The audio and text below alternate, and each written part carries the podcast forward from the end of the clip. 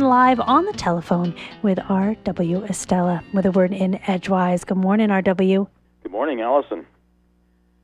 Many of us here are relatively content with the way that New England, and sometimes Maine, is the sort of place affording the four seasons in more or less equal proportions through the year.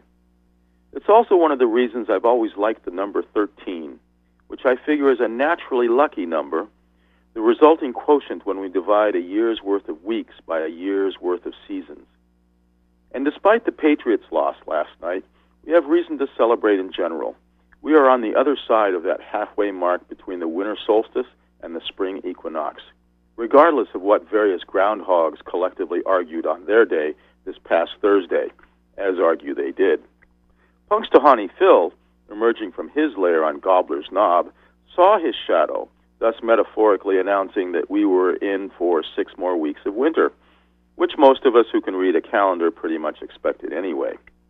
But groundhogs elsewhere in the United States did not see their shadows, and thus concluded that we're in for an early spring.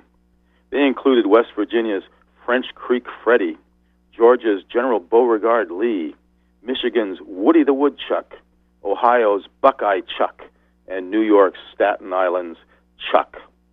A couple of Canadian woodchuck brethren also disagreed with Punxsutawney Phil's prediction and sided instead with those of the early spring view, namely Ontario's Wiarton Willie and Nova Scotia's Shubenacadie Sam. What I've really wondered over the years, however, is why the names of some of these meteorological groundhogs haven't sounded just a little more German than they do. After all, the Groundhog Day celebration sprang, all puns intended, from the German superstition that when a hibernating animal casts a shadow on Candlemas Day, which is February 2nd, winter will last another six weeks. If no shadow is cast, then spring will come early. Of course, as a cross quarter day, Candlemas is positioned at the six weeks and change position anyway. The early spring thing is not literal, but figurative. But we humans have fun with this animal stuff anyway. Coming up tomorrow, just before 5 in the afternoon, we have the Wolf Moon, February's full moon. It's also known as the Snow Moon and the Hunger Moon for obvious reasons.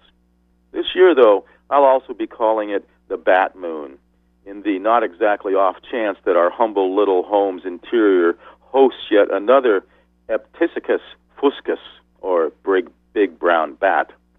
We've not had any bat visitors inside the house for several years, but this winter which many folks are calling a non winter, we have had two, both within a couple of days of one another.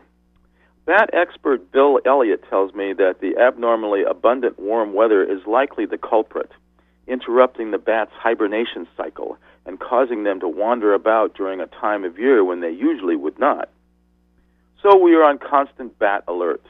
We have help. Our trusty Maine coon cat has now also become our ever vigilant bat cat who spots the bat and stays glued to it while I fetch the bat net to capture it and convey it outdoors. We are trying to take this all in stride. Shouldn't humans be adaptable and rise to the challenge? If the coon cat, or bat cat, has no problems, why should we? From Orono, Maine, have a great day.